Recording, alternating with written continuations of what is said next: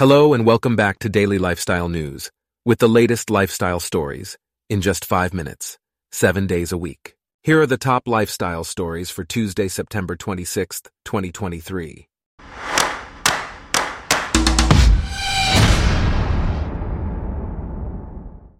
Today's episode is brought to you by Blogcast, your personalized audio feed, available on iPhone and Android. A woman's heart attack symptoms were dismissed as a panic attack by paramedics in Greenberg, New York. Catherine Fitzgerald, 57, initially visited the emergency room and was discouraged from going to the hospital due to the COVID 19 pandemic.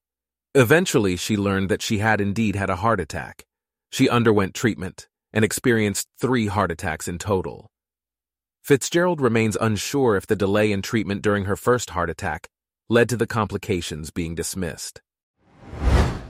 In other news, Maya Kowalski, the 17 year old at the center of the Netflix documentary Take Care of Maya, has filed a lawsuit against Johns Hopkins All Children's Hospital. The hospital allegedly battered Maya after officials accused her mother of Munchausen syndrome by proxy. The family is suing the hospital for $220 million, including alleged compensatory and punitive damages. The hospital stated that their staff is required to notify authorities if they suspect abuse or neglect, and cases are investigated by child services and a judge.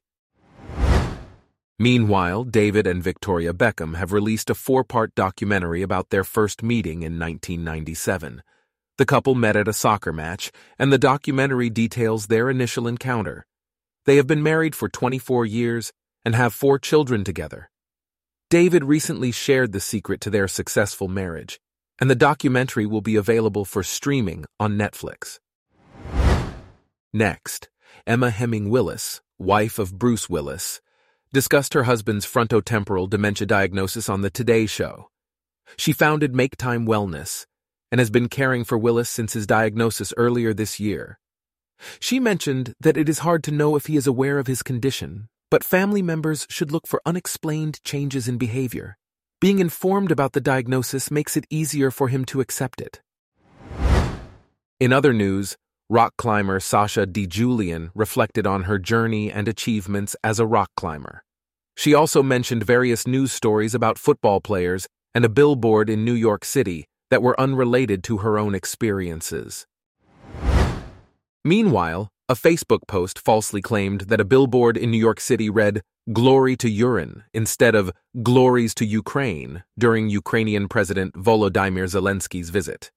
The company that owns the screen explained that the error was caused by an intelligent system that automatically corrected the yellow color to a similar consonant word, urine. The secondary image, showing an apology from another billboard operator, has been debunked.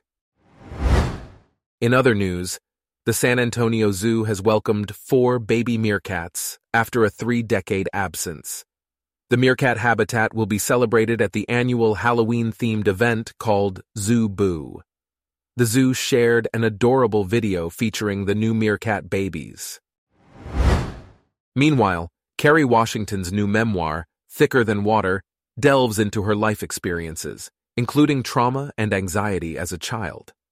She reveals her toxic cycle of self abuse through behaviors like binge eating and compulsive exercise. Washington encourages those struggling with eating disorders to seek help through various helplines and organizations. Next, a young cancer patient in Ohio found comfort in Legos and YouTube videos during his years of treatment. Joey Gaskell was diagnosed with leukemia at 18 months old and underwent two years of treatment. His mother used YouTube videos to explain his diagnosis to him at a young age. The American Cancer Society estimates that thousands of children will be diagnosed with cancer each year, and the survival rate is encouraging. Lastly, Joan Baez's documentary, Joan Baez, I Am a Noise, will premiere in New York next month. The film explores the fallibility and power of memory and includes archival material from Baez's experiences in the civil rights movement and the folk revival. Baez discusses her past, including her struggles with panic attacks and her relationships with Bob Dylan. The documentary provides an intimate look into Baez's life and career. Our top lifestyle stories for today are brought to you by Blogcast, your personalized audio feed. Download the free Blogcast app on your iPhone or Android today. If you enjoyed this, please consider listening to our other podcasts Daily Business News, Daily Tech News, Daily Science News, and Daily World News. Thanks for listening. Blogcast.